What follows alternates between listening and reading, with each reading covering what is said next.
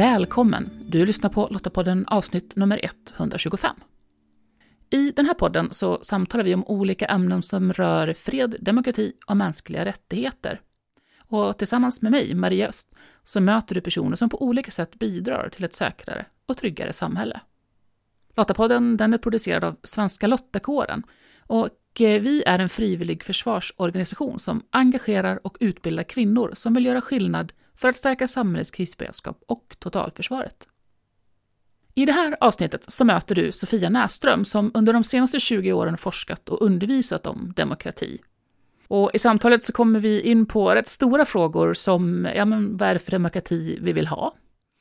Vad är det som faktiskt hotar den? Och finns det ett demokratiskt självförsvar? Stora frågor, men viktiga att fundera över. Så häng med in i samtalet. Sofia, välkommen till Lottapodden. Tack så mycket. Kan inte du eh, börja med att berätta lite, vem är du? Ja, jag heter Sofia Näström och jag är professor i statsvetenskap på Uppsala universitet. Och jag eh, forskar och undervisar mycket om demokrati sedan 20 år tillbaka. Och varför har det blivit de ämnena för dig? För 20 år sedan när jag började prata om demokrati så var det inte så hett. Eller då höll jag på väldigt mycket kopplat till globalisering och sådana frågor. Men då var demokrati i sig självt inte så ifrågasatt, utan det var man höll föreläsningar och alla studenter sa tummen upp. Men idag så har demokrati blivit mycket hetare, så att säga. det har blivit politiserat på ett annat sätt. Det är i fara. Och då eh, har det blivit en helt annan sak. Så idag, är ro, på ett sätt är det roligare idag att prata om demokrati, men det är också så mycket svårare. Vad är det som har skett då? Varför är det skillnad? Demokratin eh, har ju utvecklats mycket, men den, vi befinner oss också i en slags strukturell förvandling, omvandling. Stora strukturella förändringar i omvärlden. Jag brukar prata om fyra M. Det handlar om migrationen. Det handlar om media, vi har social media, en helt annan struktur för hur vi kan ja, yttrandefrihet och organisera oss. Eh, det handlar också om ehm, miljön förstås, en gränsöverskridande problematik. Och så handlar det om money, det vill säga de så att säga, gigantiska ekonomiska ojämlikheterna som faktiskt växer inom demokratier. Mm. Det här, det här sätter press på demokratins organisering och, och missnöjet ökar. Det tror jag är otroligt viktigt att skilja på det missnöje som är helt legitimt. Det vill säga demokratin har ofta bestått av människor som har kritiserat den. demokratin har misslyckats, så kritikerna har varit jätteviktiga för att driva på. Eller hur? Kvin mm. Bara ta en sån sak som kvinnor inte fick vara med inom 1921. Eller? Mm. Så det finns ju ett legitimt missnöje. Men sen finns det också rörelser och partiledare och så att säga, auktoritära högerpopulister som utnyttjar det här osäkra tillståndet för att på olika sätt försöka undergräva demokratin istället för att utveckla den och förändra den till någonting bättre. Det är det som gör vårt tillstånd så speciellt. Vi har en kris betyder chans. Vi kan förändra demokratin till det bättre nu, åtgärda en massa problem. Men det betyder ju också att det kan gå fel. Eh, och det är det här läget vi befinner oss i idag. Alltså är demokrati det bästa systemet då? Ska, ja, det... Vad ska vi med den mm. till? Ja, det är en jättebra fråga. Alltså varför ska vi ha demokrati? Och den tror jag att vi måste prata lite mer om. Demokrati är det bästa systemet och det finns flera skäl till det. Tre skäl skulle jag säga varför demokratin är bra. Det första är förstås att eh, vi slipper leva under eh, tyranni. Vi slipper vara rädda att eh, uttrycka vår åsikt, demonstrera. Det vi ser i Belarus nu är väldigt typiskt. Där man måste stå på tårna varje dag för att få leva och uttrycka sig och vara fri i förhållande till grannar och familj och så vidare. Men så att man kan säga att demokratin kan försvaras för att det man kan säga att ett sätt att säga att demokratin är bra för att den är effektiv för att uppnå andra mål, till exempel som den här friheten då. Vi slipper leva under tyranni eller demokratin är bra som medel för att uppnå utveckling. Eller demokratin är bra för att den främjar freden i världen. Det finns nämligen en teori som kallas den demokratiska fredsteorin. Och den säger så här, skälet till att demokratier inte förklarar krig mot andra demokratier, som man då kan konstatera, det är just för att de är demokratiska. Så här finns en tanke att demokrati kan visserligen förklara krig, krig så att säga, men det är mot icke-demokratier. Mm. Och tanken är ju mer demokrati vi får i världen, ju fredligare blir världen. Mm. Och här, här, tänker man, det finns olika skäl till varför man tror att det är så. Det ena säger man då, ja men demokratier är offentliga. Så om vi i Sverige ska börja rusta upp, då kommer ju andra länder se det och då, då, då minskar man rädslan för överraskningsattacker. Man får en slags förutsägbarhet och stabilitet i det internationella systemet.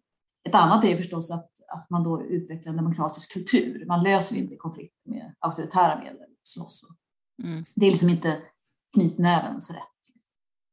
Men ett annat skäl är också att, att eh, demokratin är mest rättvis. Om vi inte är överens, du och jag och några andra till, hur ska vi lösa det? Då säger många, ja men demokratin är det bästa systemet vi har, därför att då löser vi det genom att alla, allas röst räknar lika. Helt mm. enkelt röstar om saker. Så det finns massa goda skäl till varför vi ska ha demokrati. Jag tror vi måste påminna oss om dem idag på ett sätt som vi inte gjort tidigare. Precis, och, och, inte minst för att förstå varför vi faktiskt ska stå upp för demokratin, varför den är viktig att försvara, tänker ja, jag. Precis. Och, och, och, så att ett, ett annat argument också för, eh, vi kan säga att den är effektiv då för att uppnå fred eller jämlikhet, vad vi nu önskar, och den är rättvis, men den är också ganska smart. Ibland hör vi också människor som säger att demokratin, människor är inte så insatta, de har inte kunskap och så vidare. Och ska vi verkligen ha demokrati? Ska vi inte låta de mest kunniga i samhället, mm. utbildade rösta?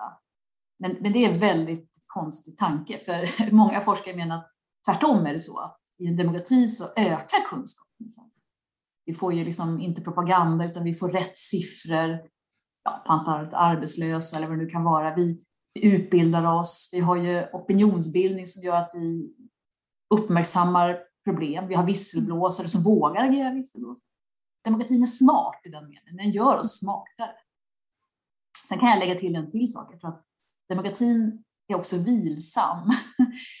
Människorättsaktivister som nu kämpar i Belarus för demokrati, de beskriver just det här att de får kämpa hela tiden, får stå på tårna hela tiden att kämpa för rättigheter som vi tar för givna. Mm.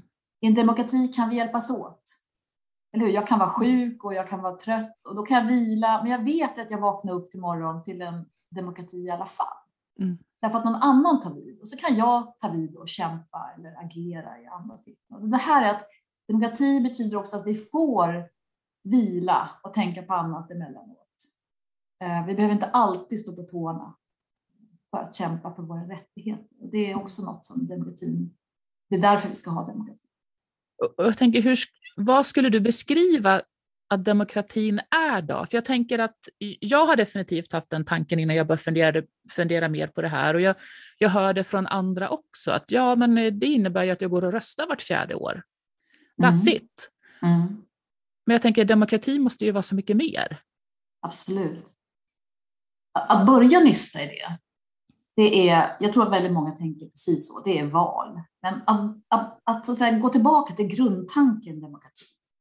Demokrati kommer från ordet demos och kratos, som betyder folk, demos, kratos, styre. En vanlig definition är att demokrati betyder ju folkstyre. Folket styr över sina gemensamma angelägenheter.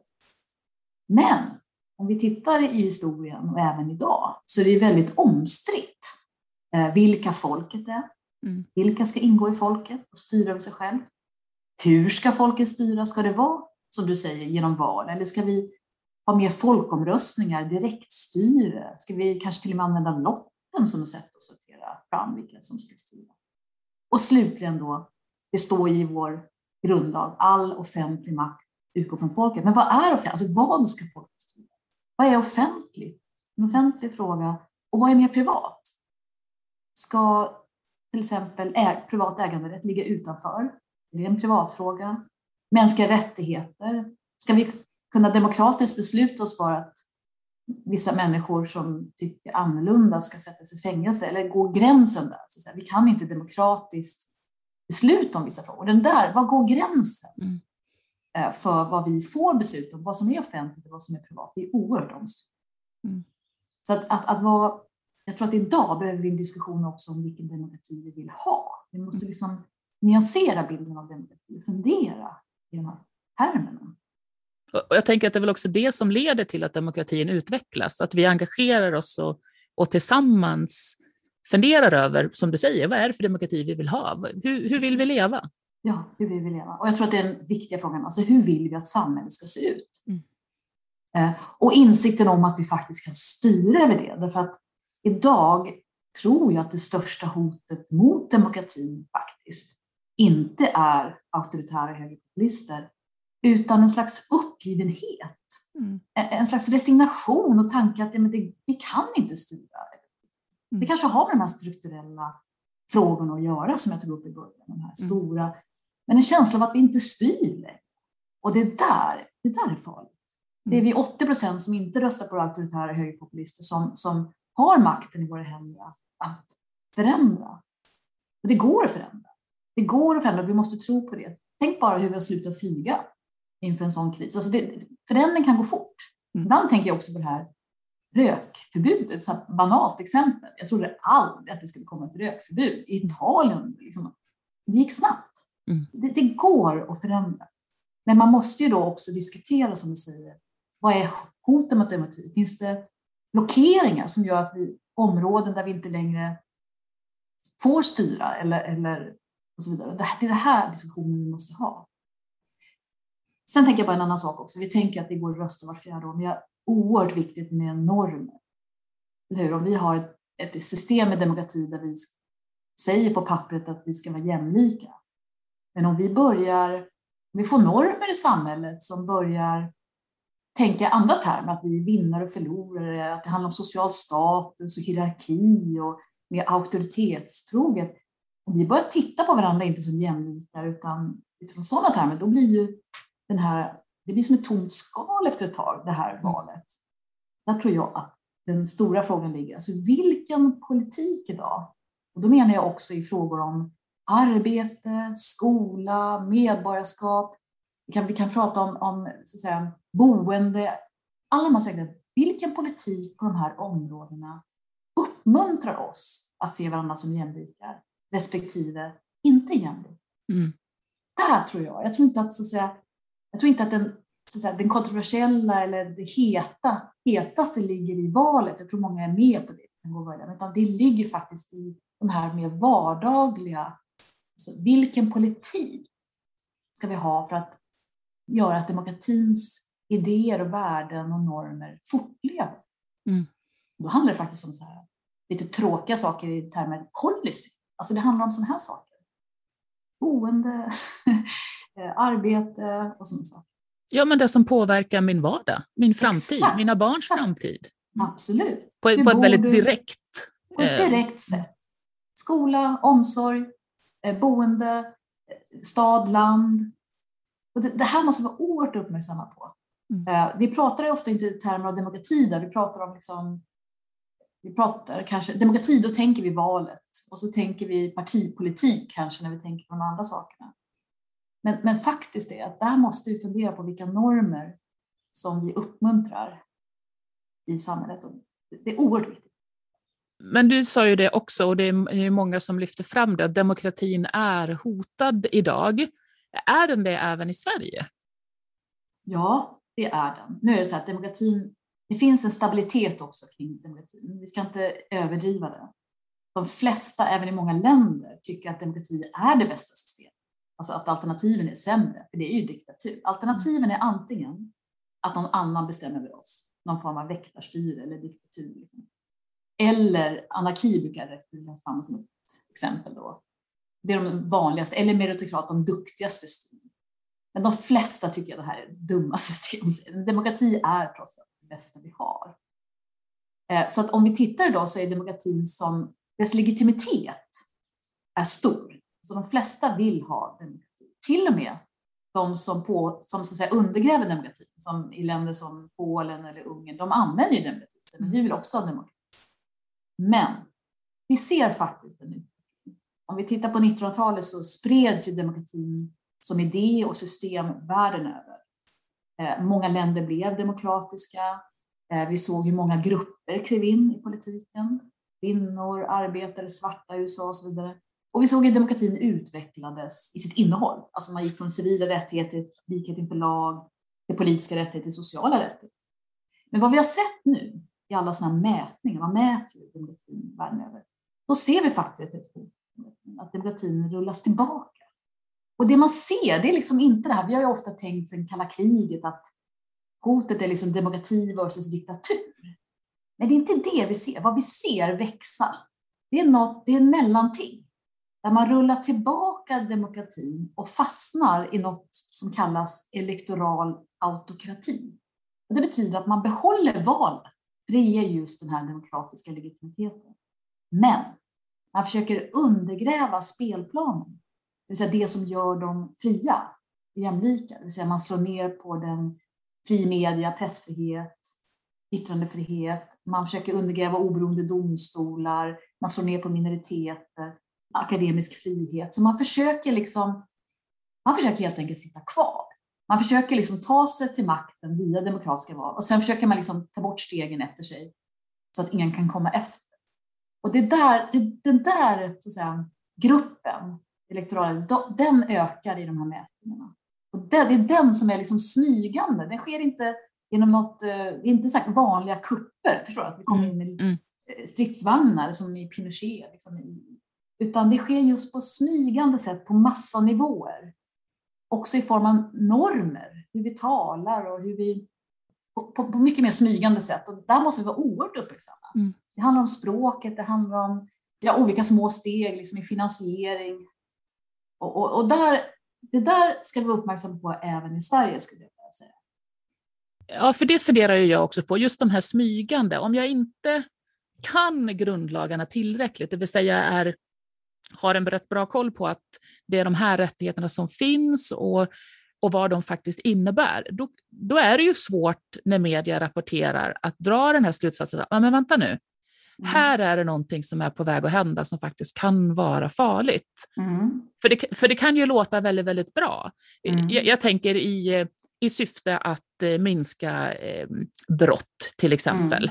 Mm. Mm. Det kan ju låta väldigt bra då att vi sätter upp övervakningskameror överallt mm. eller avlyssning eller vad. Men, men att verkligen fundera det där lilla extra steget på hur skulle det här kunna faktiskt påverka min vardag? det här är ju otroligt svårt. Men, men precis som du säger, alltså alla de här små stegen, att man tar ett steg tillbaka och funderar. Det här handlar om, man måste ju omdöme i, i, allt det här och lägga ihop mm. på olika områden. Om det handlar om övervakningskameror, om det handlar om man drar in kanske på eh, pressstöd, eh, alltså finansiering till eh, studieförbund. Eh, alltså det är massa sådana små, små saker som tillsammans kan göra att man plötsligt hamnar i en verklighet som ser lite annorlunda ut. Någonting jag tänker mycket på som demokratiforskare, det är just hur, hur vi börjar tala i termer av hur majoritetsstyrd, hur demokratibegreppet används.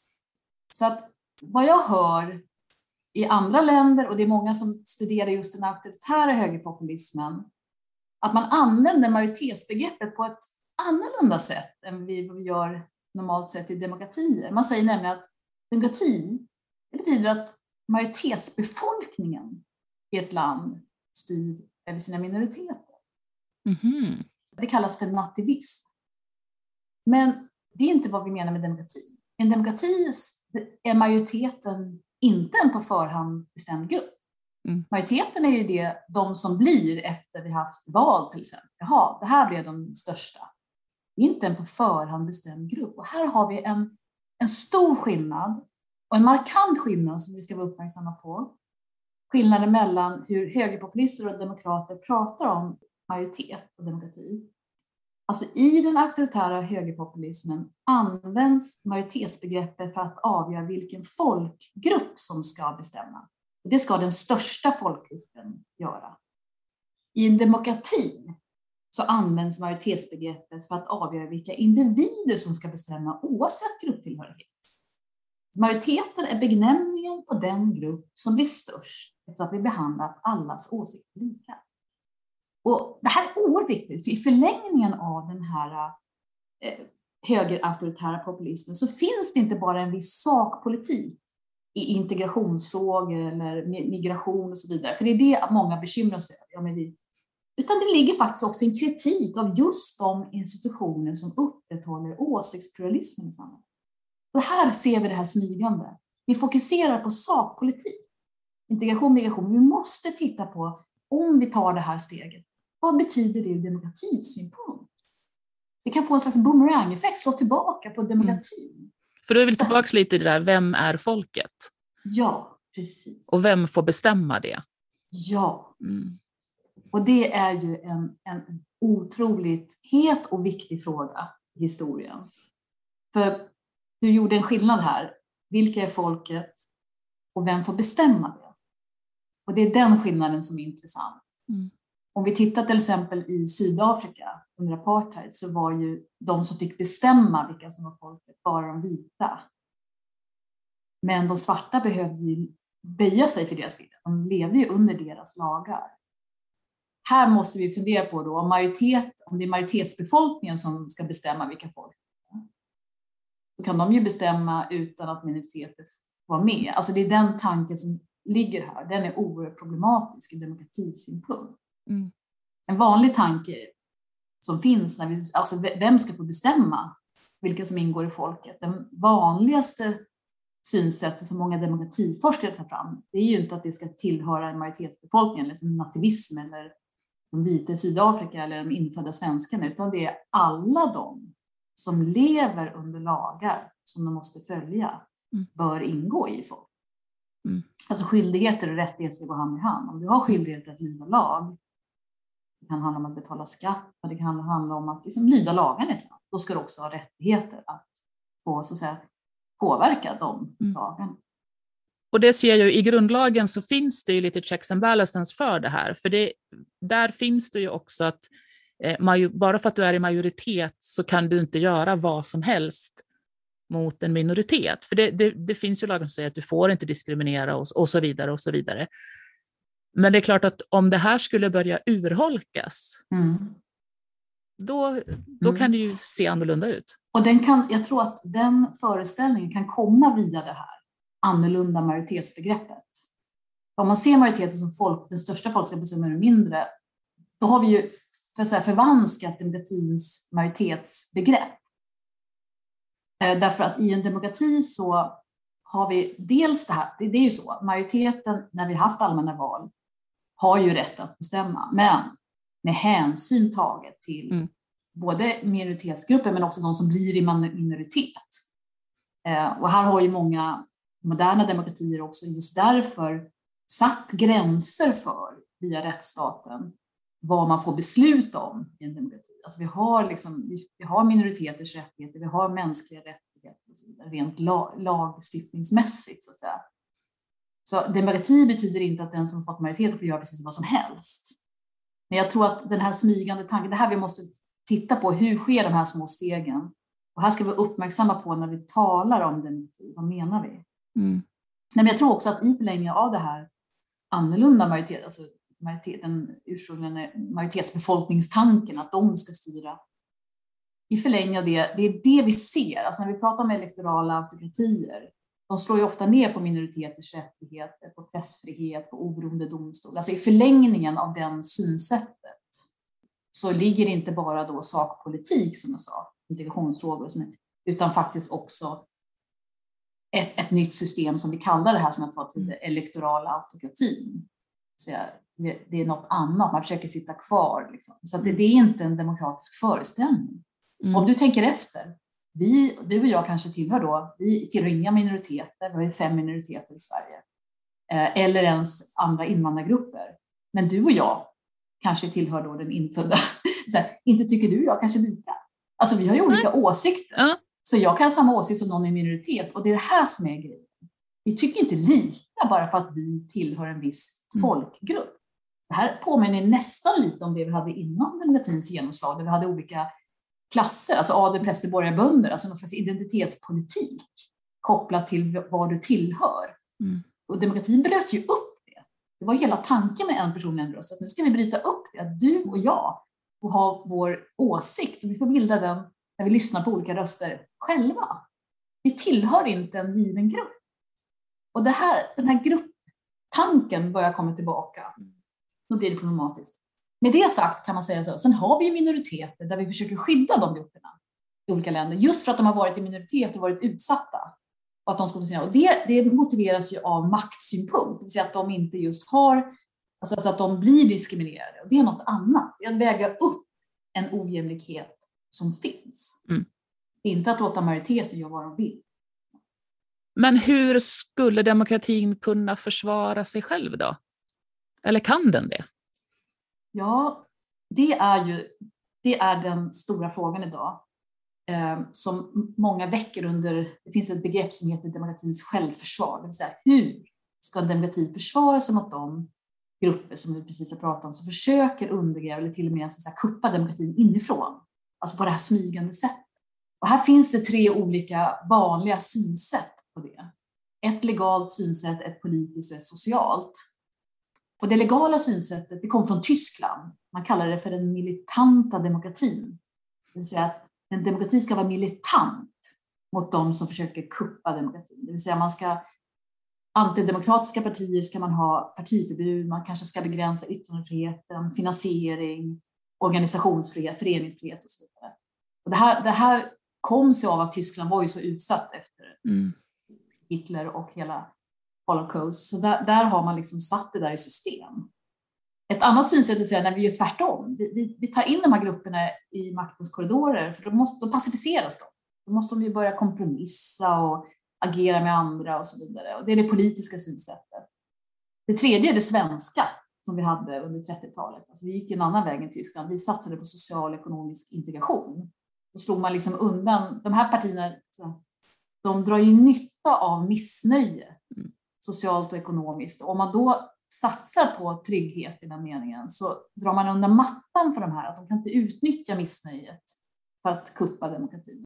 Eh, för om du tänker efter, om du tänker nu i USA till exempel så har ju folk det oerhört jobbigt idag ekonomiskt, många grupper. Om du känner liksom att du måste gå från paycheck till paycheck och, och valet har sån, alltså att du går och röstar och väljs fel person eller fel parti så står din sociala trygghet och ekonomiska assistans liksom på spel. Mm.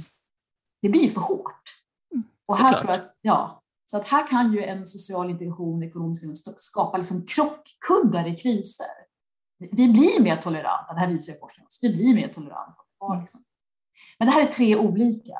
De står inte mot varandra, vi kan ju kombinera dem på olika sätt. Den här diskussionen finns ju i Sverige också nu. Det här är svårt och det finns problem med alla de här. Mm. Styrkor och problem med alla tre. Ja, och någonstans är ju samtalet det viktiga, att, att vi delar med oss och funderar och tillsammans förhoppningsvis kommer till någon slags slutsats, men åtminstone enskilt kommer till en slutsats, hur vill jag ha det? Ja, och, och, då handlar det om att diskutera igenom de här och fundera på, som du sa tidigare, konsekvenserna av de här. Vad händer då? Om vi tar till exempel det politiska synsättet, då, ja men då säger en del, men om, om vi plockar in dem, vi låter dem, om vi, om vi tar som exempel i Sverige, då, låter Nord, Nordiska motståndsrörelsen vara i Almedalen eller, eller demonstrera på gator och torg, betyder det någonting? Är det bra det? Och så här kritiker menar ja men här har vi också språkets betydelse, att om vi tar in dem i olika samarbeten, koalitioner till exempel i politiken eller på olika sådana här arenor, då förändrar vi liksom språket och det kan leda, det är också farligt tycker en del, för då kan vi börja normalisera saker som vi egentligen tycker är ytterst problematiska. Viktor Klemperer skrev ju en fantastisk, han tittar just på eh, språkbruket under 30-talet, nazismens språk han har ju myntat det här, alltså att språk är så små arsenikdoser, vi tar dem omärkligt. De börjar, giftet liksom börjar verka efter ett tag. Och då är det kanske för sent. Alltså vi har börjat normalisera och tänka i termer av vi, dem eller... Där tror jag liksom att den här agendan, alltså problemformuleringsprivilegiet, ett sätt att göra motstånd är att tänka vem definierar problemet? Är det här rätt problem att prata om? Är det här det stora problemet? För ibland dras vi med, jag också. Ja, ah, det är ett jätteproblem det här. Men att fundera på, vad är det viktiga problemet? Är det här det vi diskuterar nu det allra viktigaste? Eller ska vi flytta agendan? Det där är väldigt viktigt, ta ett steg mm. tillbaka och fundera på vad, Är det här problemet som vi ska prata om? Och det här är ju väldigt stora frågor eh, och det kan ju kännas helt omöjligt att komma framåt. Men vad kan varje enskild individ göra för att ändå någonstans ja, men vara med och försvara demokratin? Vi kan göra det som vi har sagt tidigare, men till exempel att vara uppmärksam på språk och, och civilt beteende. Jag, jag tror det finns flera saker. Ett, att vara uppmärksamma på att resignation är ingen bra idé. Tänk hur ojämlikt det var innan vi fick allmän rösträtt i Sverige. Mm. Innan var inte med. Inte, inte la de sig ner platt för det. De förändrade och det gick att förändra. Så vi måste ta hjälp av historien och se hur mycket som vi kan förändra. Vi kan förändra saker och ting och vi måste tro på det. Det tror jag är allra, allra viktigaste. Andra är att vi kan sätta press på politiska partier. För idag är det så här att partierna är väldigt reaktiva. Och mm. de här problemen som vi sa, de här stora problemen, miljön, migrationen, pengarna och, och eh, social media, gör att vi ser mycket så förslag på att liksom, ja, vi stänger gränsen, eh, höj straffen. Eh, alltså, man, det är väldigt reaktivt. Istället för att vi pressar politiker och partier att fundera på vad är de långsiktiga svaren? De ideologiska svaren på de här stora frågorna. Hur tänker de långsiktigt och globalt? Eh, det är klart att om vi får öka migration, så om vi stänger gränsen, det kommer inte hjälpa på lång sikt. Alltså, hur tänker man? Och här kan man liksom kräva av sina partier de man röstar på, om det är liberalt, socialdemokratiskt, konservativt, centerpartiet, hur tänker de kring de här stora frågorna på lång sikt? För om, om de, då kan vi liksom förstå, okej, okay, på kort sikt gäller det här, men på lång sikt vill de det här. Sätt press. Om det känns abstrakt så kan vi också gå med i föreningar, kan gå med i partier, vi kan gå med i diskussionsrörelser, samtal. Och om det också känns abstrakt så kan vi ta sikte på, vi kan liksom kämpa för att ja, men den här tidningen ska vara kvar. Den här lagen tycker jag är jätteviktig, apropå det du sa tidigare, smygande. Den här ska jag kämpa för på olika sätt, att den ska vara kvar. Eller det här biblioteket som jag tycker om i min närhet. Eh, det ska vi se till att det eh, finns kvar och att det finns eh, kanske böcker på alla språk och att det får leva. Så man kan liksom ta sikte på en enda sak. Man kan också rädda en enda människa. Alltså så, man kan hjälpa en enda människa. Och liksom, så att man kan göra mycket på olika nivåer. Ja, men precis. Alla kan göra någonting. Det gäller ja. att hitta vad man själv brinner för. Ja. Och, och börja i det ihåg, lilla. Ja, och man ska komma ihåg att den här motrörelsen mot demokratin startade på det sättet. Mm. De startade precis på det sättet. Så att det handlar ju bara om att hitta, och motkraften finns. Mm. Om man tittar på sina studier så är det jättemånga som verkligen inte vill ha den här typen av elektoral autokrati. De ser det här, men man har svårt att veta vad man ska göra. Så motkraften finns. Men vi kanske är lite splittrade, vi sitter hemma och undrar vad ska vi göra? Liksom. Men, men att, att, förstå, att förstå att det finns jättemånga där ute som känner likadant kan ju vara ganska skönt. Och sen då agera på det här sättet som vi sagt det finns hopp ändå och det tycker jag känns väldigt, väldigt skönt.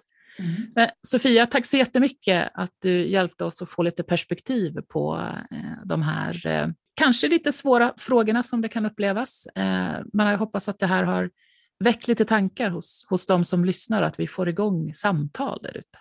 Tack själv. Inga dåliga samtalsämnen, eller hur? Och en av de mest spännande sakerna Sofia nämnde tycker jag var just det här kopplat till våra normer eh, och hur demokratin och vår syn på demokrati kan påverkas av förändringar i hur vi använder ord och tolkar ord. Eh, och att se de förändringarna, det tror jag är väldigt svårt, men ack så viktigt att vi gör det. Och att som enskild försöka synliggöra det och försöka ändra agendan, det är såklart svårt, så vi behöver ju hjälpas åt. För vi är många som vill fortsätta leva i en demokrati, så hitta ditt forum och gör det du kan. För alla kan göra något. Lästips relaterat till det vi samtalat om i det här avsnittet det hittar du på lottapodden.se. Och om du, precis som Svenska Lottakåren, tycker att fred, demokrati och mänskliga rättigheter är värda att försvara och du vill vara med och göra skillnad för vårt samhälles krisberedskap och totalförsvar, ja men då ska du gå till svenskalottakåren.se. Där hittar du information om hur just du kan göra skillnad. I nästa avsnitt av Lottapodden, som du kan lyssna på den 19 augusti, då möter du Cornelia Johansson som arbetar på Brottsofferjouren. Så att demokratibrott är egentligen någonting som hotar våra fri och rättigheter i Sverige. Så det skulle kunna till eh, exempel kunna vara eh, mötesfrihet eller religionsfrihet eller sådär. Men i Sverige så pratar vi framför allt om hot mot yttrandefriheten. Så när man pratar om demokratibrott så är det framför allt hot mot yttrandefriheten som vi pratar om. Och det är då olaga hot, det skulle kunna vara trakasserier, olika typer av påverkansförsök eh, som riktar sig mot våra förtroendevalda politiker, eh, men också mot journalister och konstnärer. Och det är liksom de grupperna som man ofta lyfter fram som särskilt utsatta. Men när vi i Brottsofferjouren arbetar med de här frågorna så märker vi att det är många fler som blir utsatta för brott och hot eh, för att man uttrycker sina åsikter. Så till exempel aktivister eh, som inte räknas som journalister eller politiker mm. eller bara eh, vem som helst. Civilsamhället, forskare till exempel blir också utsatta för de här typen av hot ibland. Ehm, så vi har ett lite bredare perspektiv. Men vanligtvis om man läser om det i media eller polisen uttalar sig kring de här grejerna, då brukar det vara politiker, journalister och konstnärer som man pratar om framför allt. Så om du inte redan gör det, prenumerera på Lottapodden så du inte missar nästa avsnitt. Du hittar podden bland annat i Apple Podcast, Podbean eller på Spotify. Och om du gillar Lottapodden, berätta gärna för andra om den. Och om du lyssnar på Lottapodden i en app där du kan lämna en recension, som till exempel Apple Podcast, gör gärna det så hjälper du till så att fler hittar till oss. Och tack för att du lyssnar. Hej så länge!